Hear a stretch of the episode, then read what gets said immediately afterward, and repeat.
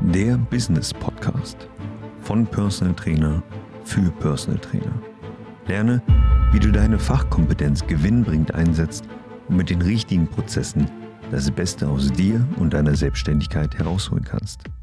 Hallo, Hallöchen und herzlich willkommen zu unserer heutigen Podcast-Folge. Für alle, die mich noch nicht kennen und die mich noch nie gehört haben, ich bin Jule und ich möchte mit dir heute über ein Thema im Verkaufen sprechen, nämlich den wichtigsten Skill mit dir gemeinsam erarbeiten, der deinen Verkaufsprozess drastisch verbessert. Kennst du Personen, die Alibi-Fragen stellen?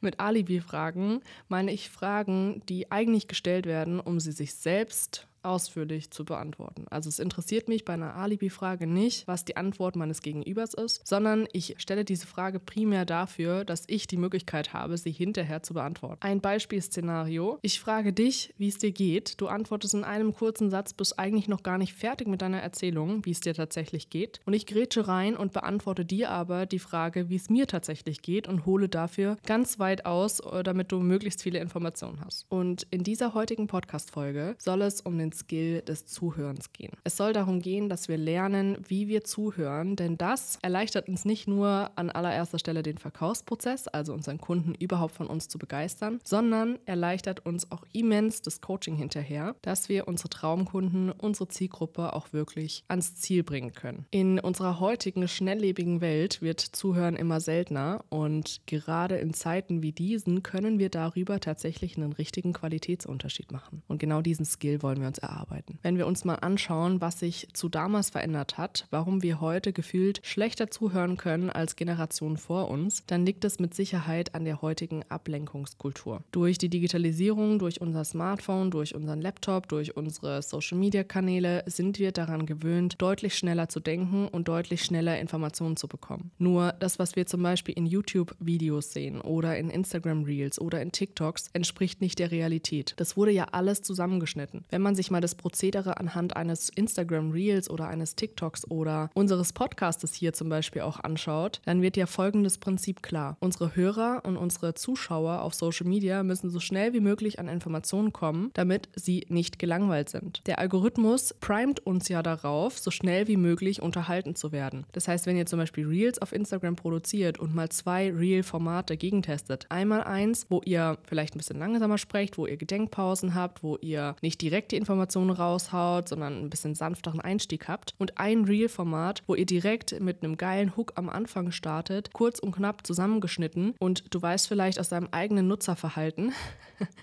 welches der beiden Reels besser funktionieren wird. Wenn wir uns anschauen, wie wir Social Media nutzen in dem Reel-Format oder in dem im TikTok-Format, wir schauen uns ein Video an, wenn es uns nicht in den ersten ein bis drei Sekunden catcht, swipen wir weiter nach unten, bis uns irgendwas gefällt, was wir anschauen. Und so funktioniert es in einem Gespräch halt nicht. Ne? Wenn ich einen potenziellen Traumkunden vor mir sitzen habe und erzählt mir seine Lebensgeschichte, dann zählt es, dass ich zuhöre und dass ich darauf eingehen kann. Nur unser Gehirn ist gar nicht mehr darauf ausgelegt, so lange zuzuhören, weil unser Gehirn Gehirn denkt irgendwann nur noch in 15 Sekunden TikToks oder 15 Sekunden Reels oder 2 Minuten Short-Videos und nicht mehr in einem richtigen Gesprächsformat. Deswegen dürfen wir uns heute mehr als je zuvor damit auseinandersetzen, wieder zu lernen, wie wir richtig zuhören. Also weg von der Reizüberflutung, weg von Social Media, weg von digitalen Medien hin zu Geduld und Zuhören in normalen Gesprächen mit meinem Gegenüber lernen. Es gibt ja, weiß Gott, wie viele Verkaufstrainer da draußen, die super gute Skills haben, um verkaufen zu lernen und die richtige Abschlusstechnik anzuwenden und die richtige Einwandbehandlungstechnik anzuwenden und hier noch ein Skill und da noch ein Skill und dies und das. Und auch beim Muscle Mind schulen wir ja Verkaufsskills an sich. Nur all diese Skills bringen meines Erachtens nichts, wenn ich verlernt habe zuzuhören und wenn ich meinem Gegenüber nicht die Aufmerksamkeit schenke, die mein Gegenüber eigentlich verdient hat. Denn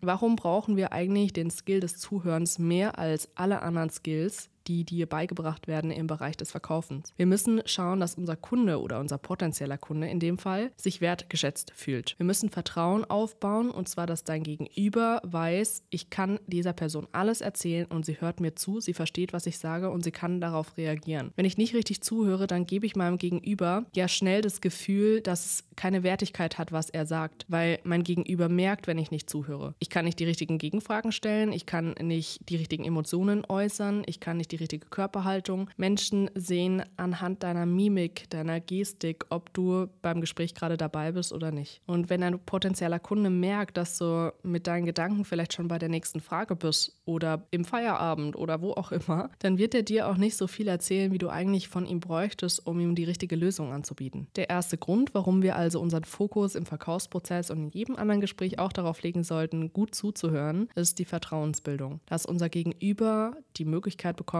uns zu vertrauen und wir ihm die nötige Wertschätzung entgegenbringen. Der zweite Grund, warum wir richtig zuhören sollten, ist, dass wir den Bedarf viel, viel besser analysieren können. Wenn wir aktiv zuhören, können wir als Verkäufer die Bedürfnisse und Probleme unseres Kundens viel besser verstehen und können auch viel, viel besser maßgeschneiderte Lösungen dafür anbieten. Es bringt dir zum Beispiel nichts, wenn ich dir vorher, also mal ein ganz klassisches Beispiel, ich erzähle dir davon, dass ich schon Intervallfasten ausprobiert habe und ich mein Ziel habe, 10 Kilo abzunehmen, aber Intervallfasten hat für dich gar nicht funktioniert. Es war ganz schlimm mit der Energie und äh, du hattest ständig Hunger und dies und das. Und deine Lösung hinterher ist aber das Intervallfasten als ein Teil deiner Dienstleistung. Dann werde ich als deine potenzielle Traumkundin nicht bei dir kaufen, weil ich einfach das Gefühl habe, ja, aber ich habe es ja schon ausprobiert, das hat für mich nicht funktioniert. Wenn du mir zugehört hättest, dann hättest du entweder dieses Konstrukt, was du dir zusammengebastelt hast, nochmal den Schwerpunkt woanders gelegt und Intervallfasten zum Beispiel als eine Option genutzt, oder du hättest meine Einwände, die ich gehabt hätte zum Intervallfasten, ausbügeln können, indem du mir erzählt hast, warum ich das Intervallfasten falsch gemacht habe oder was es für mich braucht, damit es für mich funktioniert. Dadurch, dass du mir nicht zugehört hast, konntest du mir diese diese Information gar nicht geben und ich bin innerlich enttäuscht. An der Stelle noch ein kleiner Einwurf von meiner Seite aus. Es macht wahnsinnig viel Sinn, wenn du selbstständig bist oder dich selbstständig machen möchtest, dich ab und zu ganz bewusst in Kaufsituationen zu bringen. Also das nächste Mal, wenn du zum Beispiel in einen Klamottenladen gehst oder neue Schuhe brauchst oder ein neues Handy kaufen möchtest, dich mal wirklich aktiv beraten zu lassen. Normalerweise schickt man Verkäufer dann immer weg und sagt, nee, nee, ich schaue mich erstmal um und dann kaufe ich eh das, was mir gefällt. Nutz solche Situationen mal, um dich beraten zu lassen, um mal zu gucken, wie fühlst du dich denn in der einen oder anderen Situation? Was kannst du dir da rausziehen und mit welchem Gefühl hast du vielleicht dann auch gekauft oder eben auch nicht gekauft? Weil daraus ziehst du dir super, super viele wertvolle Informationen, die du für deinen Verkaufsprozess auch implementieren kannst. Jetzt haben wir schon darüber gesprochen, was das gesellschaftliche Problem beim Zuhören ist. Wir haben darüber gesprochen, warum wir zuhören lernen sollten. Im Folgenden sprechen wir darüber, welche Punkte wir zum Beispiel implementieren können in unsere Gespräche, damit wir unserem Gegenüber zeigen, wir hören dir zu und das, was du sagst, ist mir wichtig. Es wird euch zum besseren Coach oder Coachin machen. Es wird euch zum besseren Partner oder Partnerin machen, es wird euch zum besseren Freund oder Freundin machen. Und es wird euch zum besseren Elternteil machen und auch zum besseren Verkäufer oder zur besseren Verkäuferin machen. Wir hatten ja schon über das Thema Ablenkungsfaktoren im Gespräch gesprochen, deswegen ist deine erste Aufgabe erstmal eine saubere Atmosphäre zu schaffen. Und zwar Ablenkung zu minimieren, damit du deine volle Aufmerksamkeit auf denjenigen oder diejenige richten kannst, die gerade spricht. Schalt dein Handy auf stumm, vermeide Multitasking, also während eines Verkaufsgespräches bereitest du nicht gerade die nächste Frage vor, sondern du konzentrierst dich darauf, was dein Gegenüber sagt, wie Mimik und Gestik sich verhält zum Beispiel. Also